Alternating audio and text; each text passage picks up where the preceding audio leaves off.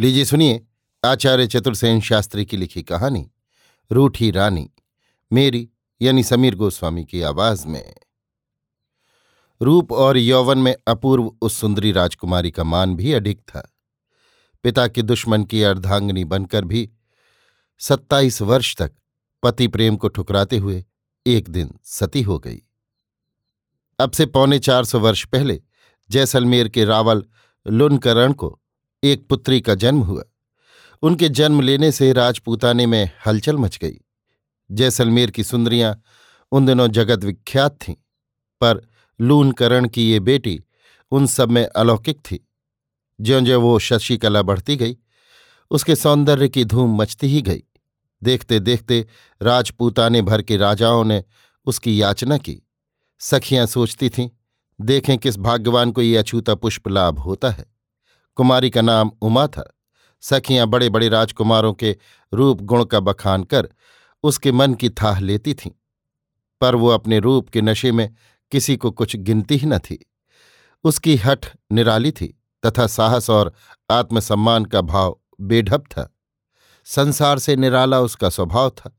वो छुईमुई थी। उंगली दिखाई और वो मुरझाई। जब वो सयानी हुई तो माता पिता को उसके ब्याह की चिंता हुई। महाराज, आप बेसुध बैठे हैं।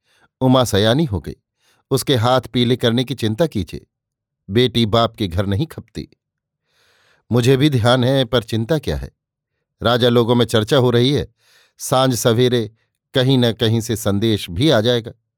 उमा को मांगते तो सब हैं, पर उसके स्वभाव से डरता हूँ। पर पराए घर कैसे निभेगी? आप भी तो अपनी ओर से किसी को लिखिए। मैं जिसे लिखूँगा उसका मिजाज आकाश पर चढ़ जाएगा। मैं भी तो राजपूत हूँ, किसी का घमंड नहीं देख सकता। सो तो ठीक है, पर जब बेटी जन्मी है तो किसी को दामाद तो बनाना ही पड़ेगा। पड़ेगा तो सोच रहा हूँ। हाँ मारवाड़ के राव मालदेव ने भी पत्र भेजा है। मालदेव ने क्या लिखा है? लिखा है, आपका हमारा संबंध ठेठ से चला आता है, कुछ नई बात नहीं है। तो हानि क्या है? घर वर दोनों अच्छे हैं। खाक अच्छे मेरा सारा देश लूटपाट कर उजाड़ दिया। अब बेटी माँगता है? बेटी तो देनी ही है मालदेव ही को दो जिससे दुश्मनी तो मिटे। स्वगत, बात तो सच है, घर बैठे शिकार फंसाने का अवसर है, चूकना न चाहिए। क्या सोचने लगे?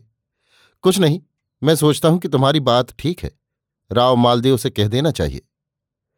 तो आज ही सोने चांदी के नारियल का टीका भेज दीजिए। मैं अभी पुरोहित को बुलाता हूँ, सब प्रबंध हो जाएगा। क्या बारात द्वार पर आ गई? तोरण बांधने की तैयारी करिए महाराज। करता हूँ रानी। तनिक झरोखे से दूल्हे को तो देखो। यही है वो जिसके डर से मुझे रात को नींद नहीं आती। अब ये मेरे द्वार पर तोरण बांधेगा। आहा! मेरे उसी द्वार पर तोरण बांधेगा, जो बहुधा उसी के भय से बंद रहता है। पर देखती रहो, मैं भी क्या करता हूँ। जो चौरी में से जीता निकल गया तो मैं रावल नहीं। बेटी तो विधवा होगी, पर दिल का कांटा निकल जाएगा। राजपूताने भर को चैन से सोना मिलेगा। हाय हाय, ये क्या सोच रहे हो? क्या जमाई से दगा करनी बेचारी है? चुप रहो रानी रो चीखो मत। रोगी तो बात फूट जाएगी, फिर ये भेड़िया हम सबको खा जाएगा। देखती नहीं हो, ब्याहने आया है, पर कितनी फौज साथ लाया है? ये तो एक दिन में ही घड़सी सर का सब पानी पी जाएगी। हम और नगर के आदमी प्यासी ही मर जाएँगे। हर क्षत्रिय जाति, क्या करूँ? फूल सी बेटी को कैसे विधवा होने दूँ? रानी, चुप रहने ही में भलाई है। मैं चुप हूँ महाराज, जो जचे सो करो। माँ, रोती क्यों हो? बेटी क्या करूँ? मैं चली जाऊँगी इसलिए? हाय बेटी, कहने की बात नहीं। कहो माँ। अरे बेटी बेटी तो बिना सींग की गाय है। जब माँ बाप ही उस पर अत्याचार करे तो किससे कहे? बात क्या है माँ? तेरे भाग्य फूटे दिखते हैं। समझ गई तो पिता ने दगा बिचारी है। आज ही रात को मुझे सुहाग और रंडापा मिलने वाला है, क्यों? हाय, चुप रहो बेटी, बात फूटते ही अनर्थ हो जाएगा। वाह माँ, बात फूटने की एक ही कही। बेटी, वो बड़ा जालिम है। देखा जाएगा माँ, तुम अपना काम करो। बस करो सखियो। ठहरिए, ये मोतियों की मांग तो भरने दीजिए राजकुमारी। हाय, पैर हिला दिया, मेहंदी गिर गई। अभी उसी तरह बैठी रहो। मुझे ये सब नहीं सुहाता। क्यों सुहाएगा कुमारी जी? अब सुहावना दूल्हा ही सुहाएगा। पर ये फूलों की चोटी तो गूंथने दो। तुम सब बड़ी दुष्ट हो, छोड़ दो मुझे। छोड़ना तो पड़ेगा ही, पर थोड़ी देर और। बस अब नहीं, जाओ तुम सब। चलो री सखी हो, यहाँ से चलें। चलो फिर, कुमारी जी, किसी को भेज दें? बारेली को भेज दे? ठीक है, संदेश ले जाने में वही चतुर है। जाओ, बकवाद न करो। भारेली बाईजी राज कुछ सुना? नहीं तो? अम्मा को देखा? भरे हुए बादल सी फिर रही हैं। आँसू रुकते ही नहीं। कारण समझा? कारण तो समझा हुआ है, प्यारी बेटी की विदा। अरे बावली, मेरा तो सुहाग और रंडापा सब आज ही हो जाएगा। है? कहती हूँ ना? क्या बात है? कान में सुन। अब क्या करना चाहिए? तू भेस बदलकर चुपचाप राघोजी जोशी के यहाँ जा और सब हाल कह आ। अभी चली। पर देख किसी को कानो कान खबर ना हो। क्या आपने आज किसी कन्या के ब्याह का मुहूर्त शोधा है? केवल रावल जी की कन्या उमादे का ब्याह शोधा है? आप नगर में और भी कहीं मुहूर्त शोधते हैं? सारे नगर में इस काम के लिए मैं ही बुलाया जाता हूँ। आप जिस कन्या का लग्न मुहूर्त शोधते हैं, वो कै घड़ी सुहागन रहती है? तू क्या मुझसे दिल लगी करती है? नहीं। फिर? मैंने एक गड़बड़ी की बात सुनी है। कौन सी बात? आप एक बार फिर मुहूर्त शोध कर देख लीजिए। मुहूर्त में खोट नहीं है। तो भाग्य में खोट होगा। नहीं, मैंने जन्मपत्र देख लिया है। अजी कर्मपत्र तो नहीं देखा। आज बाई जी का कर्म फूटेगा। क्या रावल जी ने कुछ दगा बिचारी है? हाँ। राम राम, राजाओं को धिक्कार है। महाराज, कुछ उपाय कीजिए। धिक्कार देने से क्या होगा? मैं गरीब ब्राह्मण क्या कर सकता हूँ? सब कुछ कर सकते हैं। तू ही बता क्या करूँ? अच्छे जोशी हुए, राजदरबार जाते हैं, और अब मुझसे उपाय पूछते हैं। तू बुद्धिमती प्रतीत होती है। बता क्या करूँ? तुरंत राव मालदेव के यहाँ जाकर उन्हें सावधान कर दीजिए। बात तो ठीक है। तो मैं बाई जी से कह दूँ, क्या तू भारेली है? जी हाँ। अच्छा कह दे, मैं अभी जाता हूँ। रावल जी की जय हो। महाराज बरौठी का मुहूर्त आ गया है। सवारी की आज्ञा दीजिए। अच्छा बारात वालों को भी कहला भेजो। हाँ, एक बात मुझे मारवाड़ के ज्योतिषियों से पूछनी है। कौन सी बात? जन्मपत्र से तो नहीं। पर बोलते नाम से आज राव मालदेव जी को चौथा चंद्रमा और आठवां सूर्य है। दोनों ग्रह घातक हैं। कोई ग्रह बारहवां नहीं है, नहीं तो जाने दीजिए, वहाँ ज्योतिषियों ने देखभाल लिया होगा। आपके कहने से व्यर्थ आशंका बढ़ेगी। नहीं, मेरा धर्म है कि उनसे कहकर समाधान करा दूँ। कैसा समाधान? यही दान दक्षिणा आदि। ये काम यहीं हमारी तरफ़ से करा दीजिए। जी नहीं, ये उन्हीं की तरफ़ से होना चाहिए। मैं सामग्री बताऊँगा। खैर तो आप झटपट आ जाइए। बस गया और आया। महाराज राघोजी जोशी आए हैं। आने दो, वे बड़े भारी ज्योतिषी हैं, उन्हें आदर से ले आओ। पधारिए महाराज, आपका आना कैसे हुआ? कुछ मुहूर्त बताना था।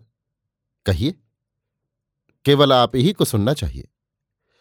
ये सुन सब लोग वहाँ से हट गए। सावधान, रावल जी ने दगा बिचारी है। आप चौरी से लौटने न पाएँगे।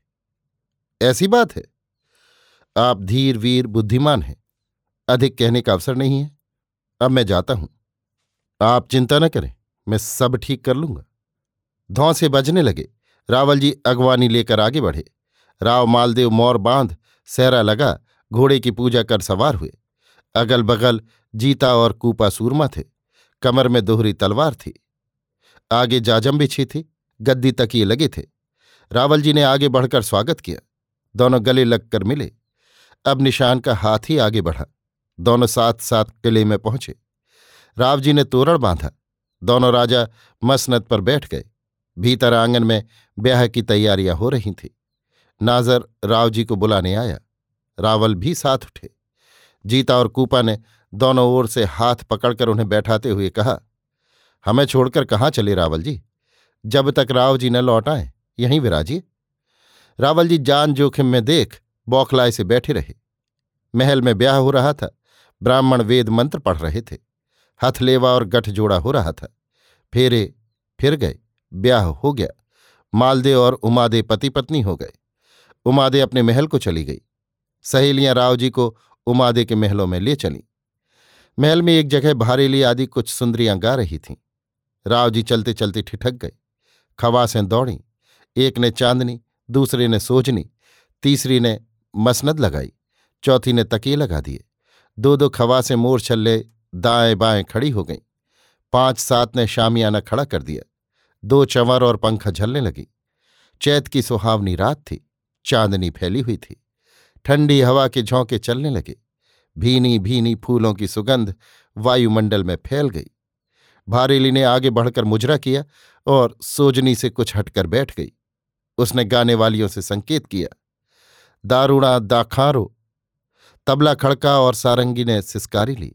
गाने वालियों ने आरंभ किया, भरला ए सुघड़ कलाल दारूणा दाखारो, जीवन वारा लाखारो।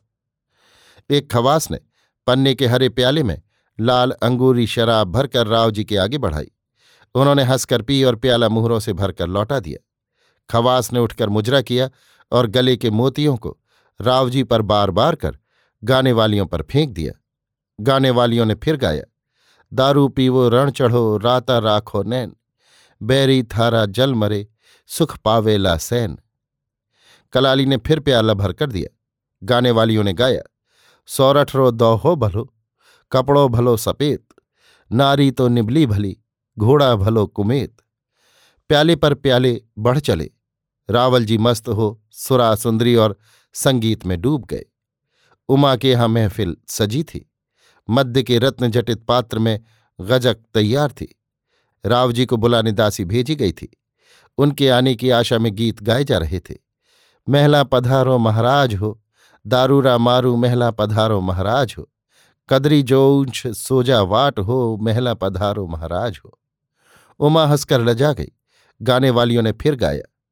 गैला गैला भूलियाँ महला पड़ी पुकार आवणरी वैला नहीं अलबेला राजकुमार महला पधारो महाराज हो दासी बाईजीराज राव जी कहाँ हैं वे भारेली के यहाँ सहेलियों के बीच बैठे हैं वहाँ दारूणो दाखारों गाया जा रहा है बिजलियाँ मांडेलियाँ ऊपर ले रलियाँ परदेसी री साजना पतिजे मिलियाँ उमा ने क्रोध से कहा खामोश क्षण भर में सन्नाटा छा गया। सब बाहर चली आओ। आरती के थाल के दीपक बुझा दो, उसे औंधा कर दो। मैं नहीं जाऊँगी जोशी जी। भाई जी, ये कैसे हो सकता है? मैंने सोच लिया। भाई जी, कल तक तुम्हें राव जी की जान प्यारी थी, क्या आज नहीं है? अब भी तो उनकी जान जोखिम में है। खैर, मैं जाऊँगी, परंतु राव जी मेरे पास ना आ सकेंगे। आप जैसा कहेंगी, वे वैसा ही करेंगे। मैं भी आपके साथ चलूँगा बाई जी। यहाँ अब मेरा ठिकाना नहीं है। आप भी चलिए। सुखपाल सेवा में उपस्थित है। चलिए फिर। बारात जोधपुर पहुँची। दीवान ने धूमधाम से स्वागत किया। कोसों तक सेना और दर्शकों का तांता बंध गया। उमा एक नए महल में उतारी गई। राव जी की अनेक रानियाँ थीं। नई सौत को देखने की सबको हौस थी। उनमें स्वरूप देझाली सबसे सुंदरी थी। राव जी उसके महल में गए तो उसने दौड़कर गले की मोतियों की माला तोड़कर उन पर न्यौछावर की। नई रानी के दर्शन हमें भी होने चाहिए। अब इसमें बाधा क्या है? सुनाए महाराज, भट्टानी जी बड़ी मानवती हैं। भट्टानी जी क्या है? भाटा यानी पत्थर है। हंसकर, वाह, आपने बड़ा आदर किया। भला भाटा क्यों है? है तो भट्टानी, पर भाटे की बनी है, बड़ा घमंड है। वाह, आपसे उसका मान भी न सहा गया। मान की भी एक सीमा है प्रिय। महाराज, बड़े घर की बेटी, रूप कुल में श्रेष्ठ, फिर मान न करे। भला मैं गरीब घर की लड़की क्या मान करूँगी? ठीक है, पर है बड़ी कड़ी। चलिए हम साथ चलें, देखें तो। देखा जाएगा। अभी उसका मान थोड़ा ठंडा पड़ने दो। देखा उसका घमंड। बड़ी रानी को तो उसने मान दिया, बोली भी उसी से। हमें तो पूछा भी नहीं। इसे घमंड की पूरी सजा मिलनी चाहिए। वो तो राव जी से रूठी ही है। राव जी को भी उसे रुठा देना चाहिए। सच कहती हो बहन, जो उसने एक बार भी हंसकर राव जी की ओर देख लिया तो फिर हम कहीं की न रहीं। चुप, राव जी आ रहे हैं। कहो, देख ली भट्टानी, कैसी है? बहुत अच्छी, पर अलहड़ बछेड़ी है। तब दुलत्तियाँ भी झाड़ती होगी। महाराज, हमें क्या? जो पास जाए वो लात खाए। जिसे लात खाना होगा वो पास जाएगा। बस बात तो यही है। महाराज, हमें क्या? वो अपने बराबर तो महारानी जी को भी नहीं समझती। मैं तो जाकर पछताई। अजब अनघड़ है। ना आँखों में लाज, न बातों में लोच। अजीब मिजाज में मरी जाती है। न आय का आदर, न गए कमान महाराज, रूपवती बहुत देखे हैं, पर उसका तो दिमाग ही निराला है। गोरी चिट्टी है तो क्या? लक्षण तो दो कौड़ी के भी नहीं। बड़े घर आ गई है, नहीं तो सब मान ठिकाने लग जाता। अभी जवानी का नशा है। कल जवानी ढल जाएगी तो सब बल निकल जाएगा। देखा जाएगा, मैं मालदेव हूँ। आकाश पर बदली छाई थी। रावजी उमा के रूठने और सौतों के बहकाने से गुस्से में भरे थे। झट जनाने से बाहर निकल आए। आँखों में नशा, दिल में क्रोध और हाथ में खांडा था। ड्योड़ियों पर कौन हाजिर है? घड़ी खम्मा अन्नदाता पृथ्वीनाथ पधारो, शुभचिंतक हाजिर है। अच्छा आप हैं ईश्वरदास जी। अभी आप जगते हैं। अच्छा कोई कहानी तो कहिए। जो आज्ञा विराजिए। सुनिए पृथ्वीनाथ। मारवाड़ नर नीपजे नारी जैसलमेर तुमरी तो सिंध सौतरा, करहल बीकानेर बस, बारहट जी, आपका ये दोहा तो बिल्कुल ही गलत है। कैसे पृथ्वीनाथ? जैसलमेर की रानी की प्रशंसा आप करते हैं। पर हमें तो वहाँ की स्त्रियों से कुछ कहना नहीं है। क्यों अन्नदाता? ये क्या आज्ञा करते हैं? जैसलमेर की अच्छी से अच्छी स्त्री उमा दे अजी वो तो फेरों की रात ही से रूठी बैठी है। धन्य महाराज, चलिए अभी मेल करा दूँ। बारहट जी, आप चलते तो हैं, पर वो बोलेगी भी नहीं। महाराज, मैं चारण हूँ, चारण मरे को बुला सकता है, वो तो जीती है। देखें फिर आपकी करामात। मैं ईश्वरदास बारहट, बाईजी राज से कुछ कहने राव जी के पास आया हूँ। बाई जी पर्दे के पास बैठे, आप कहिए क्या कहते हैं? बाई जी मुजरा, घड़ी खम्मा। बाई जी राज से मेरा मुजरा राव जी ने धीरे से कहा, मैं कहता ना था कि ये न बोलेगी। मुर्दा बोले, पर ये न बोले। बाई जी मैं भी आप ही के घराने का हूँ, इसी से बाई जी बाई जी करता हूँ। ऐसा न होता तो देखती कि आपको और आपके घराने को कैसा ला जाता ये क्या बात है कि मैं तो मुजरा करता हूँ और आप जवाब ही नहीं देते? रानी चुप रही। बाई जी, आपने अपने पूर्वज रावल दूदा जी का नाम सुना होगा। जब वे मुसलमानों से लड़कर काम आए, तब उनकी रानी ने चारण हुम्पा जी से कहा कि, राजा का सिर ला दो, मैं सती होंगी। पर जब हुम्पा जी रणक्षेत्र में गए तो वहाँ कटे सिरों में रावल जी का सिर मिलना मुश्किल हो गया। तब हुम्पा जी ने उनकी प्रशंसा करनी प्रारंभ की, जिसे सुन सिर हंस पड़ा। सो तुम भी उसी वंश की हो, वो मरकर भी बोला और तुम जीती भी नहीं बोलती। क्या तुम्हारे बड़ों का रक्त तुम्हारे शरीर में नहीं है? बाबा जी, मैं देखना चाहती थी कि आपकी वाणी में कैसा प्रभाव है। कहिए, क्या कहते हैं? क्यों आए हैं? धन्य बाई, तुम्हारा जन्म चंद्रवंश में हुआ है। तुम्हारी सौते कहती है कि तुम चाँद को चीर कर निकाली गई हो। पर कुछ कलंक है। वो क्या है? यही पूछने आया हूँ। उन्हीं से पूछिए। वे तो स्पष्ट कुछ भी नहीं कहती। पर सुना है तुम राव जी से रूठी हो। इसी को वे कलंक कहती हैं। ये तो उनके लिए सुख की बात है। तुम भी खूब हो बाईराज। सौतों को सुखी और पति को दुखी करती हो। राव जी को रानी बांदी की पहचान नहीं। रानी रानी है बांदी बांदी। इसके लिए आप वचन दे सकते हैं। हाँ अच्छा हाथ बढ़ाइए। ईश्वरदास ने राव जी का हाथ पर्दे में बढ़ा दिया। आह, ये तो वही कठोर हाथ है। तो और हाथ कहाँ से आए? उमा उठकर चली गई। राव जी भी चले गए, पर बारहट जी बैठे रहे। बारहट जी भोजन कीजिए। मैं भोजन नहीं करूँगा। किस लिए? मुझे बाई जी का बड़ा भरोसा था, पर उन्होंने मेरा तनिक भी लिहाज नहीं किया। मैं तो इसी से राव जी को साथ लाया था। अब तो मुझे यहीं मरना है। क्या कभी बाई जी ने चारणों की चांदी करने की बात नहीं सुनी? रानी आती हैं। आप भोजन क्यों नहीं करते? चारण यदि किसी झगड़े में पड़ते हैं और राजपूत उनकी बात नहीं मानते तो चारण को चांदी करके प्राण त्यागना पड़ता है। तो आप क्या मुझ पर चांदी करेंगे? अवश्य करूँगा, नहीं तो राव जी को क्या मुँह दिखाऊँगा? तो आपने मुझे वचन क्यों नहीं दिया? राजा रानी के बीच वचन कौन दे? बीच वाले का काम मेल करा देना है, सो मैं राव जी को ले ही आया था। उन्हें लाने से क्या हुआ? मेरे प्राणों पर बनाई। आज भोजन तो करें, दूसरे जन्म में करूँगा। भारेली ने आगे बढ़कर कहा, बारहट जी, बाई जी ने भी अभी भोजन नहीं किया है। वे भोजन करें, उन्हें कौन रोकता है? भला ऐसा कहीं हुआ है? चारण ड्योढ़ी पर भूखा बैठा हो और राजपूत जाई भोजन करे? तो बाईदी चारणों का जब इतना आदर करती हैं उनकी बात क्यों नहीं मानती? आप क्या कहते हैं? यही कि राव जी से मेल कर लें। राव जी कुछ करेंगे या नहीं? आप जो कहेंगे वही करेंगे। कहिए हाथ जोड़े, कहिए पाँव पड़े। बाबा जी, ये आप क्या कहते हैं? वे मेरे स्वामी और मैं उनकी दासी हूँ। मैं तो रूठने में भी उनसे सब भांति प्रसन्न हूँ। वे भी मेरा पूरा मान करते हैं। इसी से जीती हूँ। धन्य बाई धन्य। अब कहो क्या कहती हो? आप क्या चाहते हैं? रूठना छोड़ दो। मेरा तो जी नहीं चाहता, पर खैर लाचार हूँ। राव जी वही करेंगे जो तुम कहोगी। मुझे कुछ कहना नहीं है। हाँ कोई बात स्वभाव विरुद्ध न हो।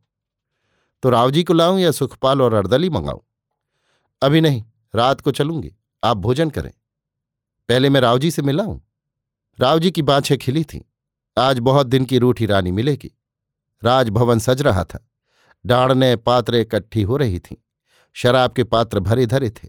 सर्वत्र रोशनी हो रही थी। गायन प्रारंभ हुआ। शराब का दौर चला। उमादे को बुलाने बांदी पर बांदी आ रही थी। अभी उसका श्रृंगार ही नहीं निपटा था। मांग में मोती भरे जा रहे थे। मन मचल रहा था। बांदी ने कहा पधारिये महारानी। अन्नदाता ताकीद कर रहे हैं। आते आते आएँगे, जल्दी क्या है? जा भारेली तू कह दे। बाई जी राज मुझे न भेजिए, अंधेर हो जाएगा। तू ही जा और लौट कर मेरे साथ चल। वाह भारेली, आज तो तुम्हारे खूब ठाठ है। पियो एक प्याला। अन्नदाता क्षमा करें, बाईजी पधार रही हैं। आने दो फिर। उन्होंने तुझे मेरा मन बहलाने को ही भेजा है। महाराज, अनर्थ हो जाएगा मुझे जाने दे। बैठ जा, आने दे उन्हें। महाराज, आप गजब कर रहे हैं। उस दिन की तरह आज भी एक प्याला दो। भारेली ने मध्य से प्याला भरकर दिया ही था कि उमा ने आकर देख लिया। वो उल्टे पाँव लौट गई। भारेली ने उसे देखकर कहा, महाराज, अनर्थ हो गया। और वो खिड़की से कूद कर बाहर चली गई। वाह, दोनों तोते उड़ गए। बारहट जी को बुलाओ। अब क्या करूँ? बारहट जी ने सब सुनकर कहा, अन्नदाता, आपने अनर्थ किया। एक बार फिर मना कर देखिए। जाता हूँ पर कठिन है। कहिए बारहट जी, आपके तो होश उड़े हैं। खैर तो है। पृथ्वीनाथ, राजभवन सूना पड़ा है। रानी बुर्ज में जा बैठी हैं। सखियों ने सफ़ेद चांदनी तान कर पर्दा कर दिया है। लौंडियाँ पहरे पर हैं। उर्दू बेग में नंगी तलवार लिए खड़ी हैं। मेरा निकट जाने का साहस नहीं हुआ। क्या भट्टानी बुर्ज में जा बैठी? ये क्या किया? महाराज, बुर्ज का भाग्य खुल गया। आज उस पर सती का वो तेज बरस रहा है, जो पृथ्वीराज के सिंहासन पर भी न बरसा होगा। चांदनी का पर्दा पड़ा है, नंगी तलवारों का पहरा है। तब तो उसे मनाना कठिन है। बहुत कठिन। आपने बहुत अंधेर किया। अब क्या हो? मैं पछताता हूँ। अभी तो बाई जी दो चार दिन महल में आती दिखती नहीं। क्या प्रबंध किया जाए?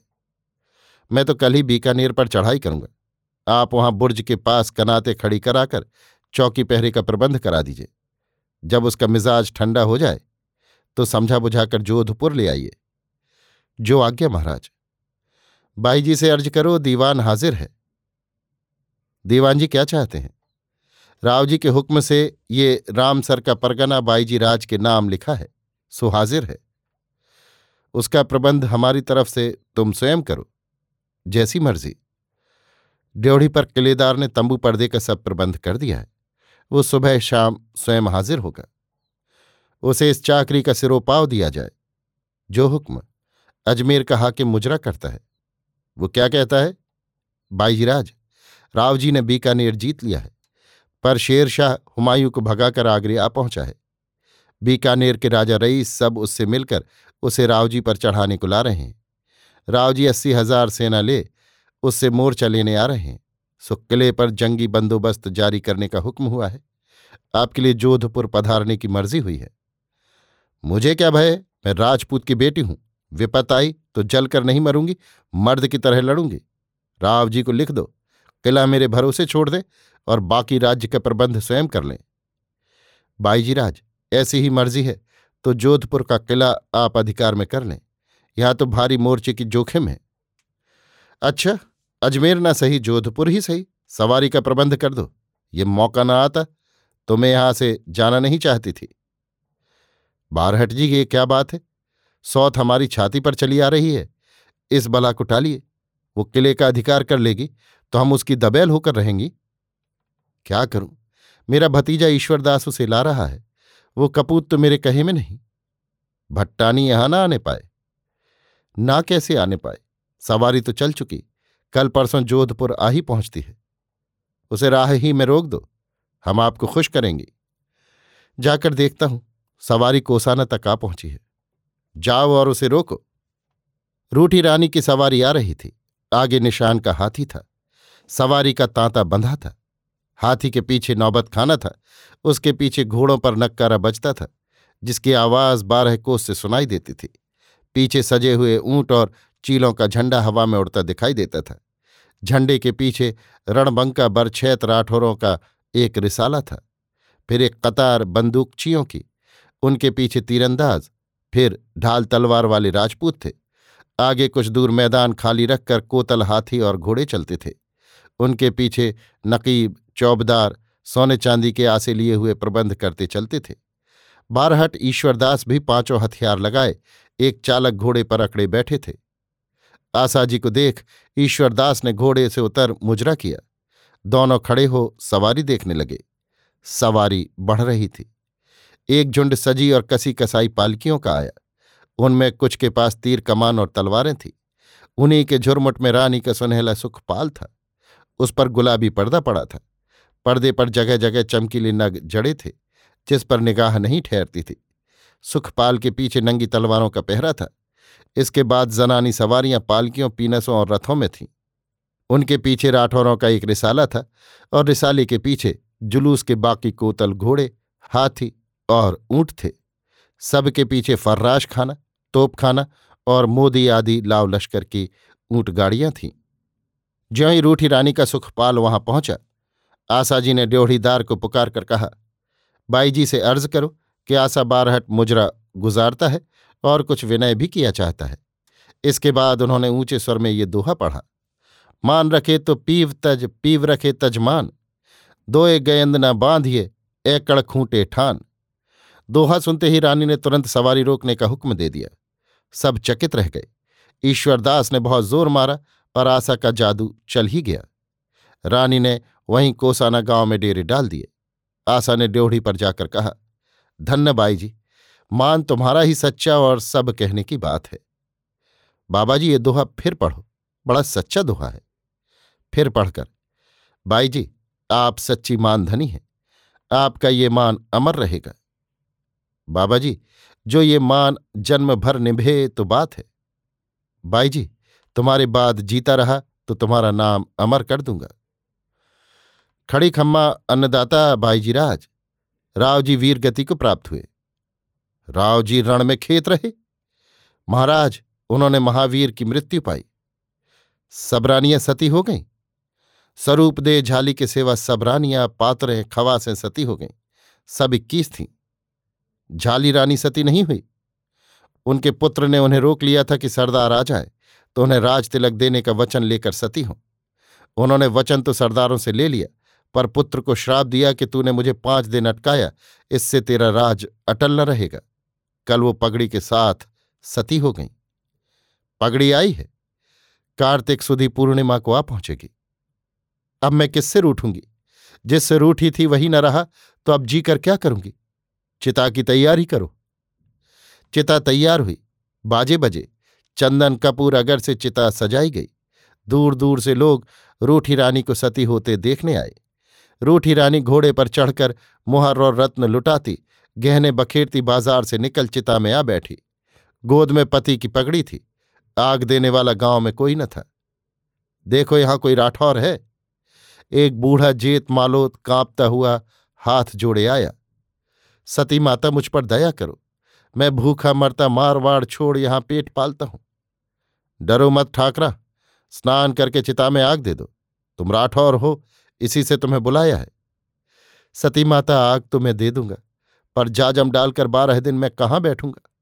मेरा तो घर भी इतना बड़ा नहीं कि जोधपुर की रानी को दाह करके शोक की जाजम बिझाकर बैठूं। मुंशी हाजिर है हुक्म अन्नदाता सती माता। अभी रानी जी को हमारी ओर से चिट्ठी लिख दो कि इस केलोह गाँव का और दस हज़ार की पैदा का इस ठाकुर के नाम पुष्ट दर पुष्ट का पट्टा कर दें। जो आज्ञा माता। स्नान करके ठाकुर ने चिता में आग दे दी। इस प्रकार रूठी रानी ब्याह के सत्ताईस वर्ष बाद इस भांति सती होकर अमर हुई। अभी आप सुन रहे थे आचार्य चतुर्सेन शास्त्री की लिखी कहानी, रूठी रानी। मेरी यानी समीर गोस्वामी की आवाज़ में।